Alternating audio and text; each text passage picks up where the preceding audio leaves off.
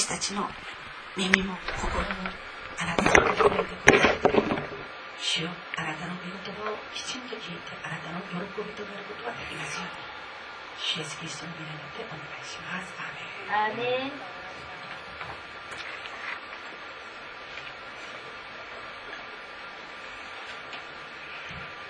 私たちの地上での歩みはいかに主の喜びとなるか。という整えの期間です。この地上では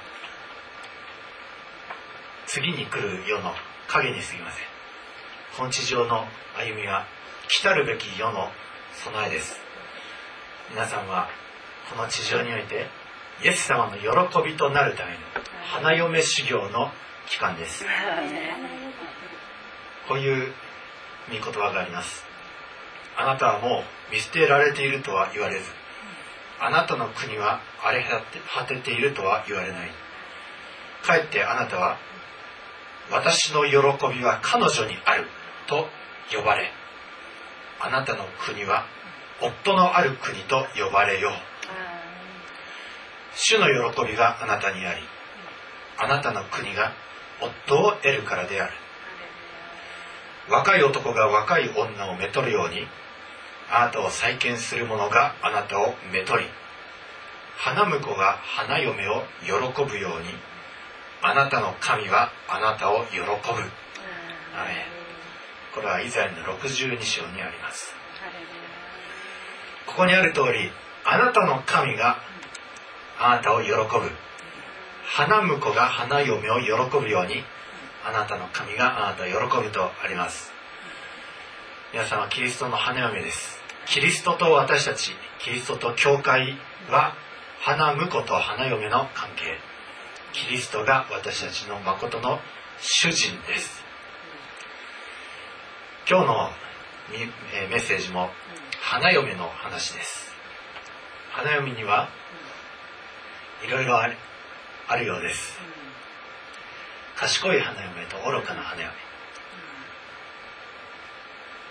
来たるべき迎えられるべき花婿さんを主人と愛して慕う花嫁もいれば相変わらず自分が主人でいたい花嫁もおります。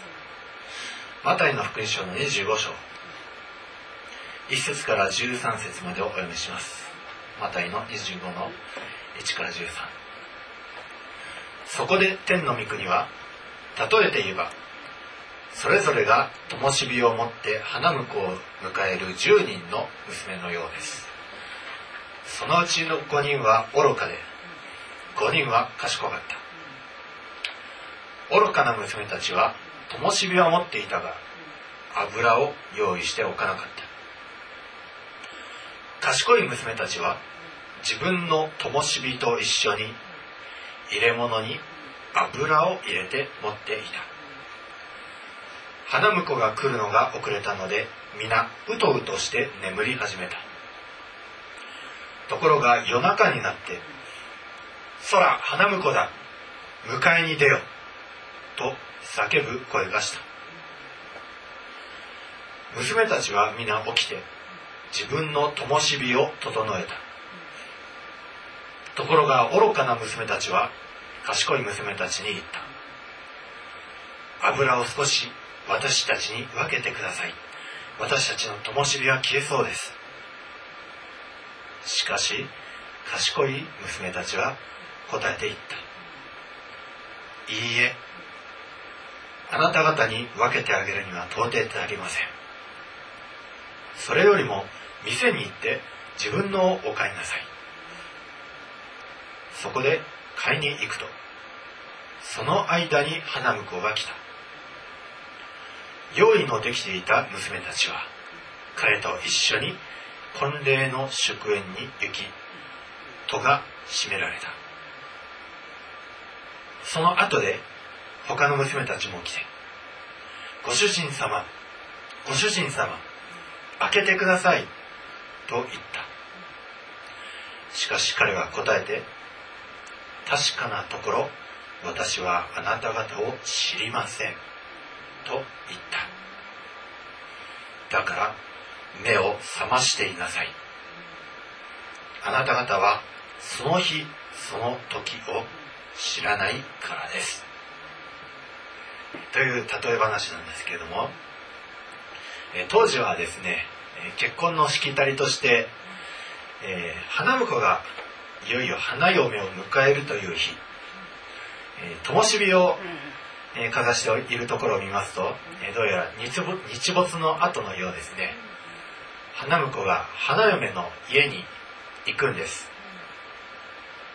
で花嫁の家ではですねこの花嫁の友人たちの女性たちが花嫁の家で灯火を持って待機しておりました花婿の目から見れば、えー、いよいよこれから自分の奥さんとする女性自分がお迎えする花嫁のところに家に行った時灯火がたくさん灯ってるのを見るんですね。花婿からすれば。その時の花婿の考えはいかほどでしょうかね。暗闇の中で光が灯っているのを見るのは私たちにとって平安が与えられ安らぎが与えられます。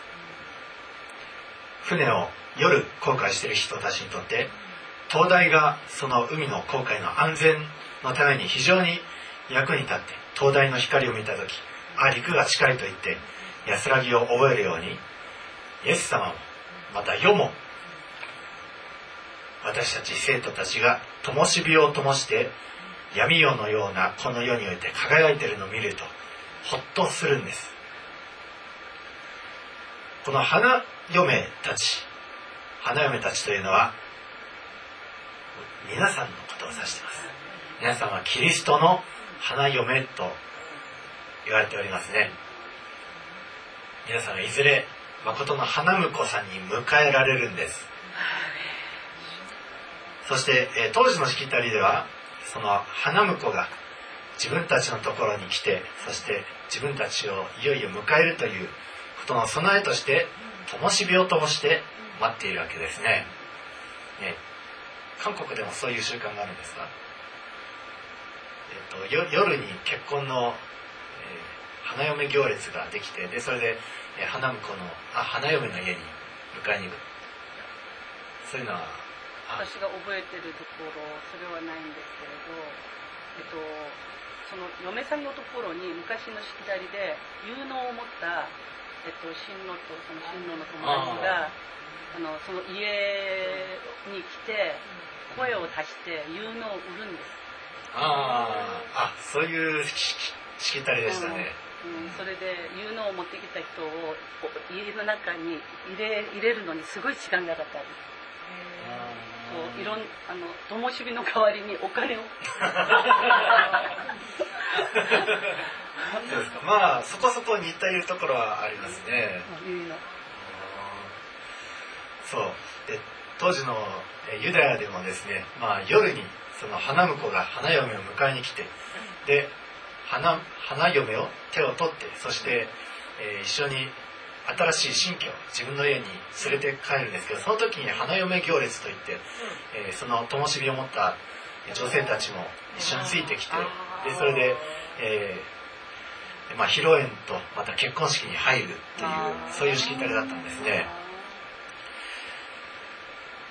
私たちこの世におけるその期間は花嫁修行でありそしていよいよ結婚の時が来るんですでここでですね灯火が出てきます。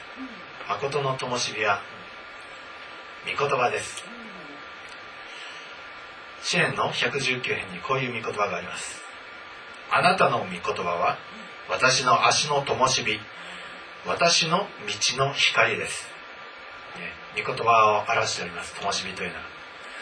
で、え、まずキリストの花嫁となるからには最低条件ここの10人の乙女たちが持っていたように灯火を持っているということ。御言葉を持っているということ。それが最低ラインです。花嫁として立てる最低ラインが御言葉を各自持っているということ。御言葉を持っていなければ花嫁としてのスタートラインにすら立つことができないということですね。でところがですねそのうちの5人は愚かでそのうちの5人は賢かった。そのうちの愚かな娘たちは灯火を灯すための燃料油がなか油を持っていませんでした。で賢い娘たちは油を持っておりました。賢い花嫁たちは花婿さん心から慕い求めていました。もうその当日何か粗相があってはならないと思っていたことでしょう。また花婿を心から主人としてもうあらかじめ迎える準備ができていたわけですね。ですから主人私たちのご主人様がもしかしたら何かの都合でお忙しい方ですから遅れるかもしれませんということで、えーその時のためにも油をしっかりと準備していた、まあ、当然のようにきっと彼女たちからすれば用意をしていたのでしょう。ところが愚かな花嫁たちは、えーきっとこれ頃の時間に主人は来るだろうと、まあ、なんとなく思っていたんでしょう。でそれで、まあ、結局は、えー花婿の行動を、まあ、自分勝手な思い思い込みで、えーこれ頃の時間に来ると限定していたんでしょう。この愚かなというよりも、まあ、自分勝手なというんですかね、まあ、結局自分が主人で花婿の方を自分の何か思い通りに行動させたいっていうのが、まあ、彼女たちの心の前提条件としてあったことなんでしょう。とにかく花婿が遅れるということの想定外に対しては備えを全く考えていなかった。ですね。あなたは私の思い通りに動いて当然あなたが私を待たせるなんて想定外みたいな女性だったんでしょう。でとにかくこの10人の乙女5人は油を用意していて5人は用意していなかった。そして夜が更けていきました。花婿が来るはずの時間になってもなかなか来ない。遅れていたんです。どんどん夜は更けていきました。真っ暗闇になっていきました。それでもとりあえずこの御言葉の灯火は光り輝いているところです。主人がいつ来るかわからない。今の時代はですねまさしく夜が更けて更けてもう主がいつ来られるだろうか。主はあけぼのの光のようなお方なのに一体今の世の中どこに主がおられるのだろうかと言いたくなるような時代に入ってきております。キリストは本当に来られるんだろうかと心配したりまあそういう時代に入ってるんですけどもしかしこのような暗闇の時代こそ皆さん信仰が試されているんです。この10人の花嫁の、えー例え話の直前にも人の子がいつ来られるのかはわからない。盗人が来るように人々の思いもよらない時間に来る。だから備えをしておけと。もう再三イエス様は同じことを繰り返し言っています。準備をしておきなさいと。いつキリストが来られてもいいように。その例え話の一環としてこの花嫁の例え話があるわけです。私たちはしっかりとイエス様が必ず来られると信じて、ね、御言葉にもあります。主はあけぼのの光のように確かに訪れる。夕立が地を潤すようにその夕立のように主は必ず来られて潤してくださる。その御言葉を信じていつも御言葉の灯火とともに油も準備して私たちは主の訪れを日々待つべきです。いつまでも救いがあると思うな。といつまでも明日があると思うなとさっき賛美で歌いました。全く同じです。いつまでも明日があると思ってはなりません。主は明日来られるかもしれないし今から1分後に来るかもしれない。いつ来るか分かりません。どうか備えをしていてください。さてではその主がいつでも来られてもいいように油を準備するとはどういうことでしょうか？油とは何でしょうか？油はですねあ御言葉はさっき言った灯火ですね。御言葉そう精霊ですね。聖書のいろんな箇所にえにあの精霊と油と非常に関係が深いです。油とは精霊を意味しておりますけれどもつまり御言葉という光を灯すための燃料が精霊です。精霊の助けなしに御言葉を読んでも単なる白黒の文字列です。単に言葉の羅列に過ぎません御言葉ところがそれを精霊の示しによって精霊の助けによって御言葉を読むのであればそれは命の光が輝くようになります。御言葉は人間の知恵や解釈によって、えー、解釈することはできません。まあ無理やりやろうと思えばできるんですけどもでもそんなものに命の光はありません。命の光が灯されるのは御言葉を精霊によって導かれて精霊のという燃料を燃やしながら御言葉という灯火を光らせることができる。では精霊が与えられるためにはどうすればよいかっていうのが、えー、ルカの福音書11章に書いてあります。ルカの11章の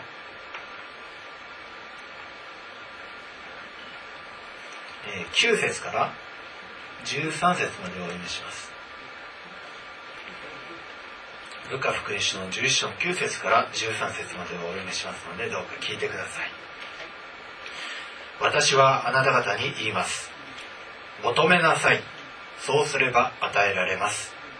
探しなさい。そうすれば見つかります。叩きなさい。そうすれば開かれます。誰であっても求めるものは受け探すものは見つけ出し叩く者には開かれます。あなた方の中で子供が魚をくださいという時に魚の代わりに蛇を与えるような父親が一体いるでしょうか。卵をくださいというのに誰がサソリを与えるでしょうか。してみるとあなた方も悪いものではあっても自分の子供には良いものを与えることを知っているのです。とすればなおのこと天の父が求める人たちにどうして精霊をくださらないことがありましょう。アメここに書いてありません。精霊をくださるコツは求める探す叩く。求め続けとまあこれ探し続けと。まあ、これは信仰系なんですけども要するに精霊が与えられるには主に天の父に求めるということですね。求め続ける。結構やり続けなければならないことです。ですから今日一回祈って「精霊ください」終わり。そんなんじゃ与えられませんよ。続けるんですよ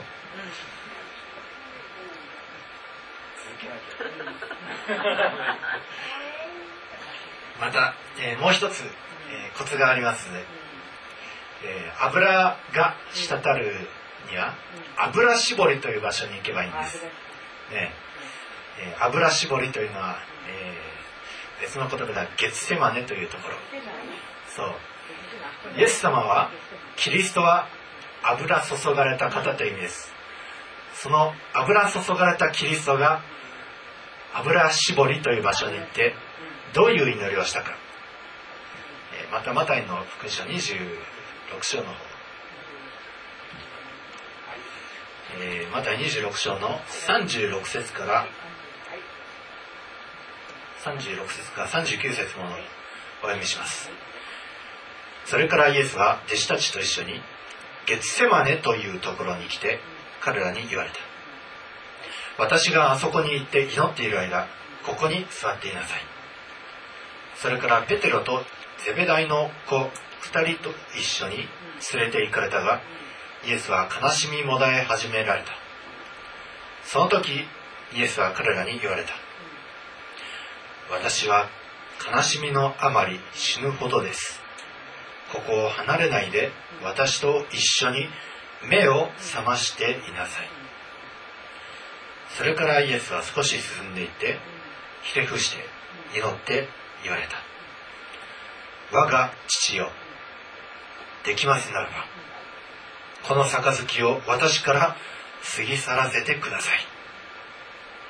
しかし私の願うようにではなくあなたの御心のようになさってください。この油注がれた方であるイエス様がこの油絞りという場所で祈られた祈りがこれです。まずイエス様願いを述べていますね。我が父よ。できますならばこの杯を私から過ぎ去らせてくださいと。でしかしなんですよ。しかし私の願うようにではなくあなたの御心のようになさってくださいと。この祈りです。この祈りが油が最も絞られる油が最も貯金される祈りです。私の願うようにではなくあなたの御心の通りになりますようにという言葉です。ねクリスマスの時にもあなたの御言葉の通り好みになりますようにってマリア祈りましたね。あなたの御心の通りにあなたの御言葉の通りにです。私の願いはまず下ろして私の思い込みとか私のそれまでの知識経験とかではなくあなたの御心のままにあなたの御言葉の通りになさってくださいという祈りこれによって油はどんどん滴っていくんです。このように私たちが油を貯めるためにはまず最初求めなさい。探しなさい。叩きなさい。まずこれが一つ目。それからもう一つ。私の願うようにではなくあなたの御心の通りになさってくださいという祈りです。こうこれによって私たちという器はこの香り高い聖なる油によって満たしていくんです。キリストは油注がれたお方。私たちキリストの体はキリストの頭に注がれたその尊い油がキリストにつながっていれば滴ってくるんです。キリストの体などに流れてきてそして私たちはキリストの油をいただくことができるんです。さて、えー、花婿の話に戻ります。花婿は遅れました。いつ来るか分かりません。キリストが来られる日はいつ来るかその時間はいつか誰も分からないと最初に書いてあります。だから私たちはいつ来られるかというのをなんかいろんな解釈して、えー、弾き出してとかそういったことをするのではなくむしろ備えをしておくべきです。い。つ来られてもいいように。だから主は再三にあたって目を覚ましていなさいと注意されました。そもそもですね私たち花嫁であるからには花婿を愛すればいいんです単に愛すれば。やがて迎えてくださる花婿に全てお委ねすればいいんです。だからその自分たちが花嫁として備えられるようにと日々それを考えていればいいだけです。で普段からこの花婿としてあ花嫁としての備えをしているかどうか。普段からこの迎えてくれる花婿を愛しているかどうかというその皆さんの普段の一日一日の成り立ち積み重ねが大事です。その普段の心備えによってかの日いざ迎えられる日に天地ほどの差になってしまいます。このいざ迎えられるという時いよいよ花婿が来られた時娘たちは全員起きて自分の灯火を整えました。でところがですね油が切れかかっているんです。賢い乙女たちは備えがあるので油を突き出しました。ところが愚かな娘たちはもうあとわずかで消えてしまいます。で愚かな娘たちは賢い娘たちに油を少し私たちに分けてください。私たちの灯火は消えそうですとところがこの賢い娘たちの油、ね、どうやって日々蓄えていたんでしょうか。とても尊い蓄え方をしてきましたね。この油というのは生徒たちの日々の主との尊い日々命の思い出の日々そのような大切なものがこの油です。と到底こんな他人に分けてやれるようなものではないんです。でこの賢い娘たちは賢く答えます。それに対して「いいえ」と。あなた方に分けてあげるには到底足りません。それよりも店に行って自分のをお買いなさいと言うんです。でここで店という言葉はですねコンビニとか電気屋とかそういう現代でいうところの店ではなく要は物々交換してくれる人という意味です。要するにそういう尊い油さえも物々交換するような人がもしいるんであればどうかその人たちのところに行ってくださいと。私たちは分けてあげることはできませんというのがここのもともとの意味です。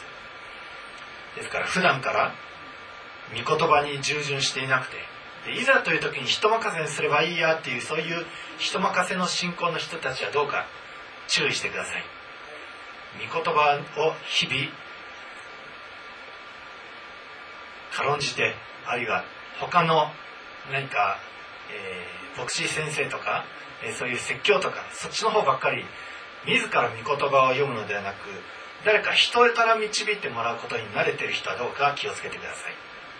皆さん自身が日々自分を下ろして私の願うではなく御心の通りなさってくださいと言ってそうやってじっくりじっくり油を溜め込んでいって初めてかの日備えることができるんです。でそのかの日こうやってこの花嫁たちは愚かな花嫁たちは結局そういう物々交換してくれる人のところに行ってで私のこれこれを差し上げますからあなたの油を売ってくださいと、まあ、きっとそういうことを、えー、やってたんでしょう。そういう売り買いや取引をしている最中に主は来られるんです。そして花花婿がいよいよ迎えに来るんです。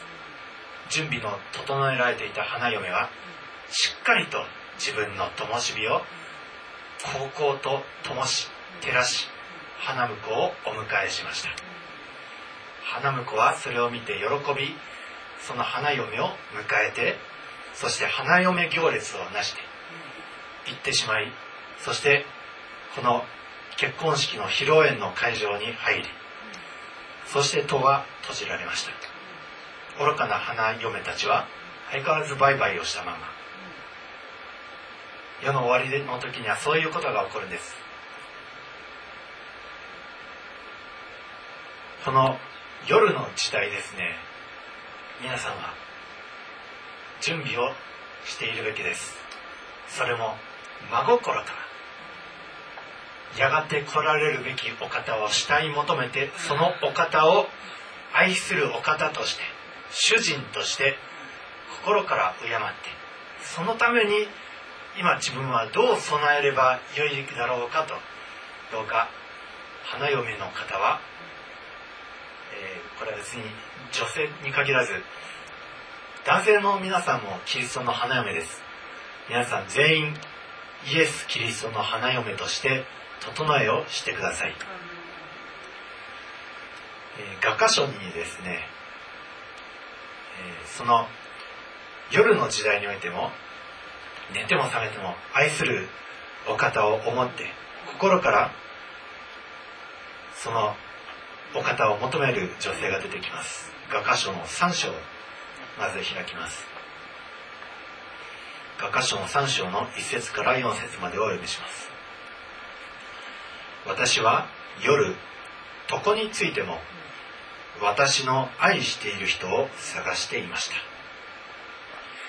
私が探してもあの方は見当たりませんでした。さあ起きて街を行き巡り通りや広場で私の愛している人を探してこよう。私が探してもあの方は見当たりませんでした。街を行き巡る夜回りたちが私を見つけました。私の愛している人をあなた方はお見かけになりませんでしたか？彼らのところを通り過ぎると間もなく私の愛している人を私は見つけました。この方をしっかり捕まえて離さずとうとう私の母の家に私を身ごもった人の奥の間にお連れしました。アメン。愛する方をですね慕い求めるんです。夜でも。床についても。愛する方を慕い求めて探すんです。さっきね、えー、求めなさい。探しなさい。叩きなさい。そこまでして探す。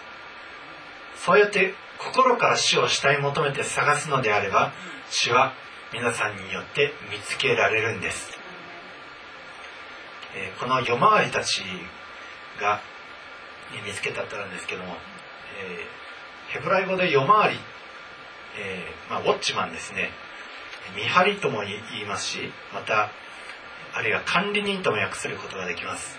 例えばアダムがえエデンの園を管理する仕事に就かせたっていうその、えー、漱石の言葉もこの夜回りと同じ言葉ですしまたカインが神様に立てついた時私がアベルの管理人なんですかっていうそのそれと同じ言葉でもあります。いろんな訳し方があるんですけども。要するにその人を監視するあるいは町を監視する。そういう見張り人のことですね、えー、まあ、精霊のことを意味しているのかもしれませんね。精霊は皆さんのことを常に管理監視して守っていてくださいます。そして精霊のところを過ぎていくとその愛するお方を見つけました。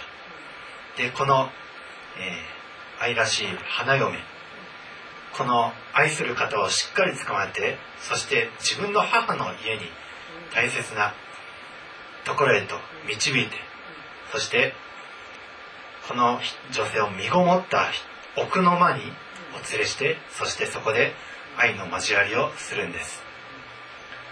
これがいつも死を慕い求めている女性の、まあ、ハッピーエンドですね。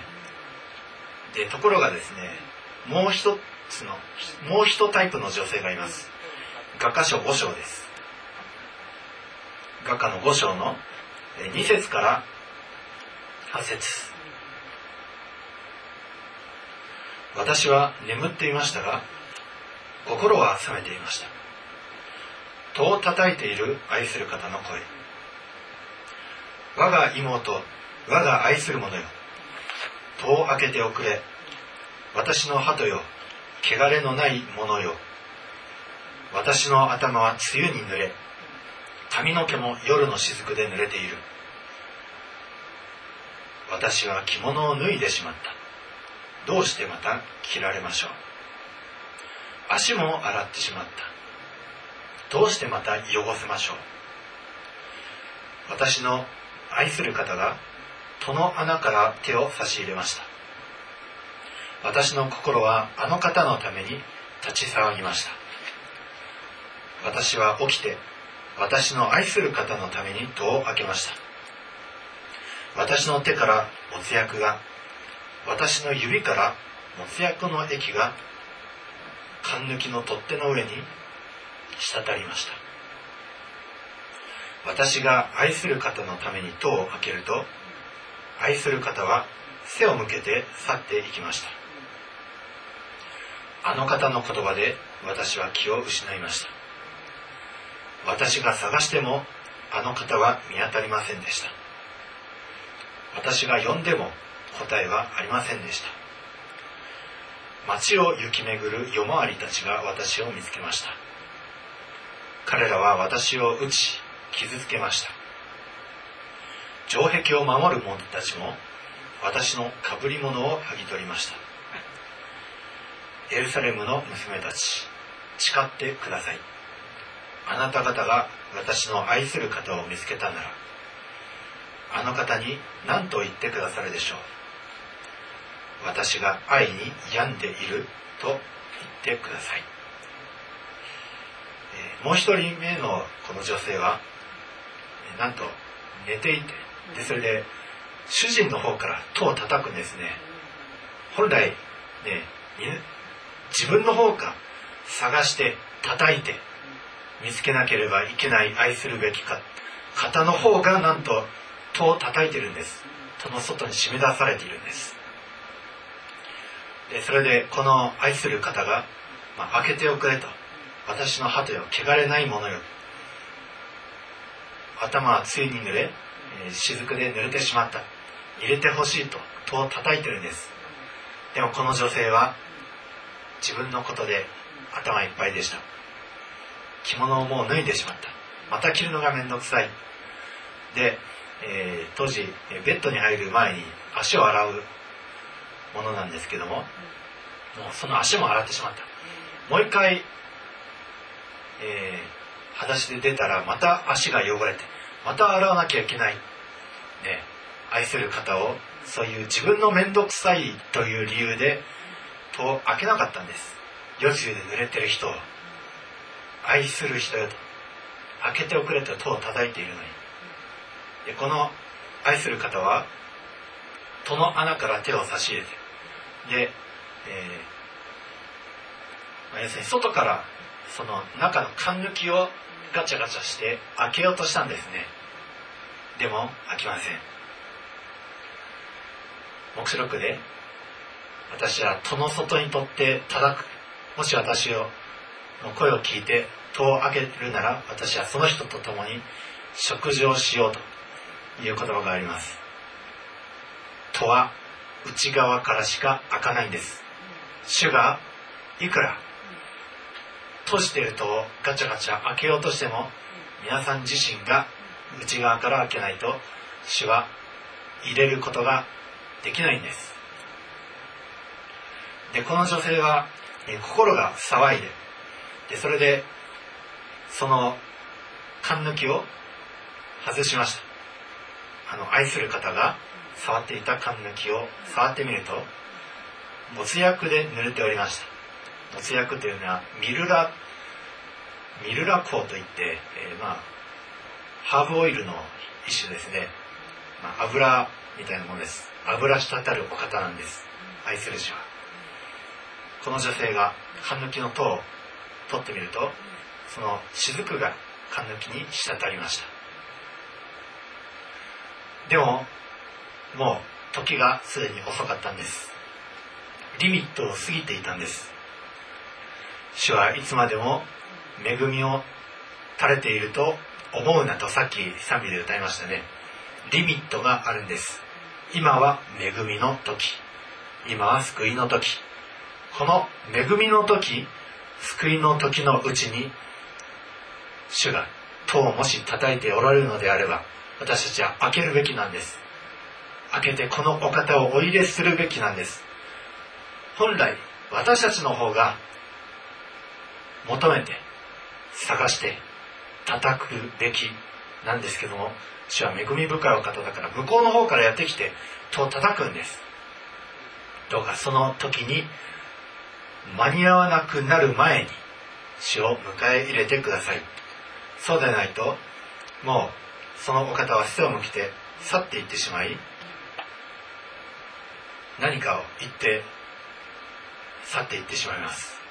そして夜回りたちがに見つけられたら夜回りたちはそのこの女性を、えーう打って傷をつけてまたかぶり物を剥ぎ取りました。心が刺されるんです。精霊によって責められるんです。かぶり物というのは、えー王女がかぶるかぶり物だったそうですけどもそれを剥がされてしまいました。王女たる身分が引き剥がされてしまうんでしょうか。どうか間に合ううちにこのお方を受け入れてください。まだ間に合ううちに油を用意して御言葉の光をいつまでも絶やすことなく灯し続けてください。どうか日々主に求め続け探し続け叩き続ける皆さんでありますように。自分を下ろして御心に従うことによって油を貯金する皆さんでありますように。そうしていつでもこの精霊の油によって満たしこの世の世の中主イエス様をお迎えするための灯火を灯し続ける皆さんでありますように。イエス様のお名前によって祝福いたします。アーメン。今は恵みの時今は救いの時です。私たちが今この世にいる間あなたの花嫁として修行している今どうか心かたくなにすることなく人任せすることなく自分を下ろし御心に従うことによって油を日々積み立てていくことができますように。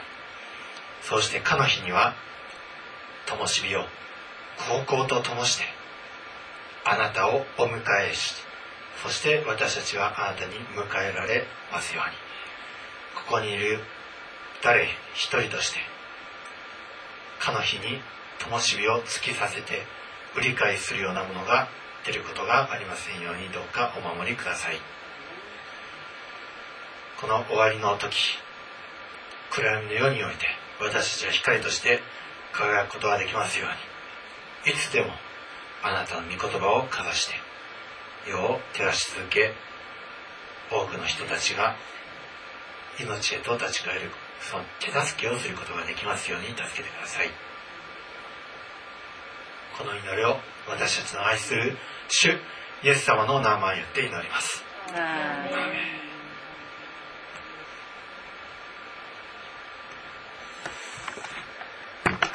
御言葉を思いつつ先ほどの賛美をもう一度賛美します。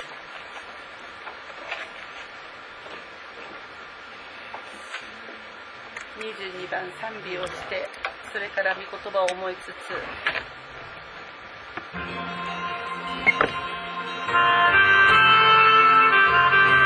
賛美をしてから御言葉を思いつつ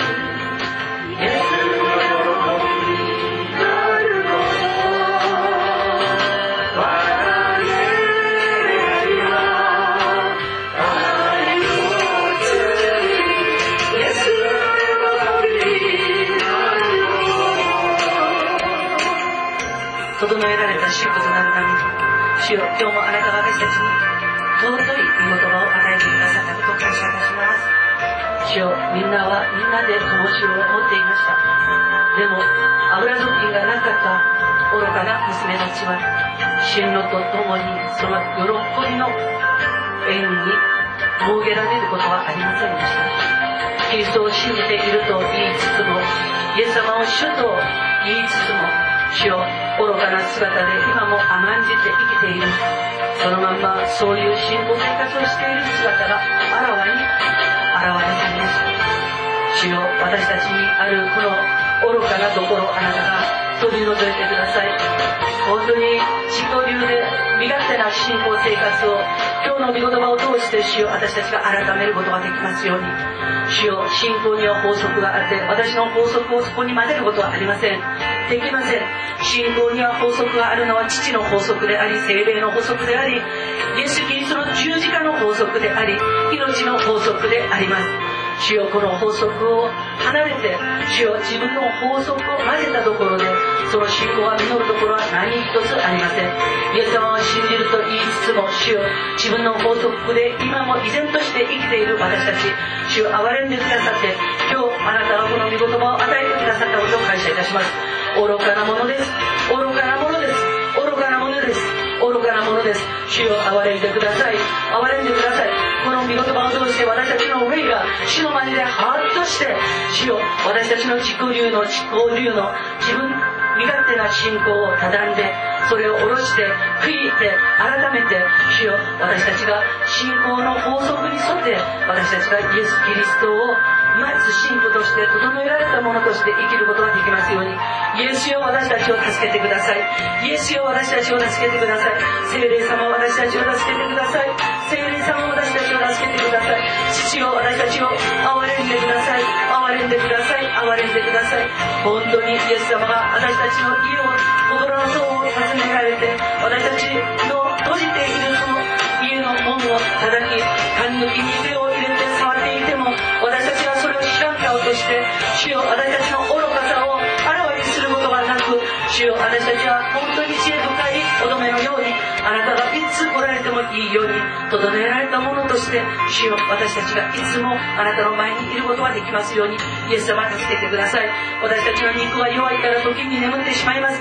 でも主よ普段眠っていない時に私たちがあなたの見舞いに貯金しておいた。油の貯金見舞いにあって私たちがあなたの御言葉を歩んできた。その御言葉それらが私たちを叩き起こしてそして私たちが油貯金しておいた。その油を持って主よ精霊の油をゴーゴーとゴーゴーと灯して主よ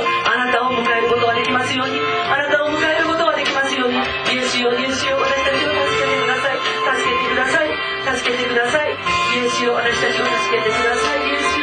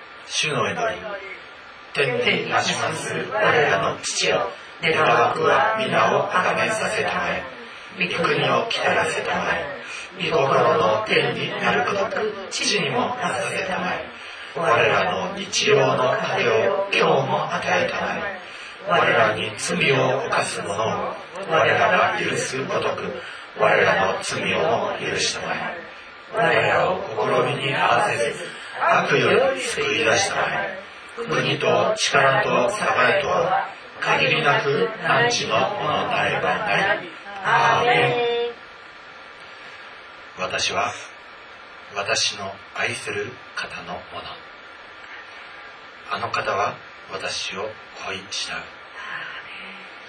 さあ私の愛する方よ。野に出て行って変な樹の花の中で夜を過ごしましょう。私たちは朝早くからブドウ畑に行きブドウの木が芽を出したか花が咲いたかザクロの花が咲いたかどうかを見てそこで私の愛をあなたに捧げましょう。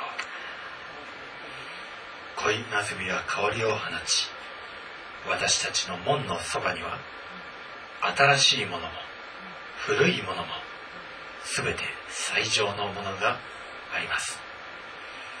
愛する方よこれはあなたのために蓄えたものです。アメン。私たちがあなたに迎え入れられるまでに古いものも新しいものも最上のものをあなたのために蓄え続けかの日にはあなたを喜び勇みつつあなたの灯火を高々と照らしあなたに迎え入れられる私たちでありますように。主イエス・キリストの御恵み。父なる神の愛。精霊の親しき交わりが皆さん一同と共によよ限りなくありますように。アーメン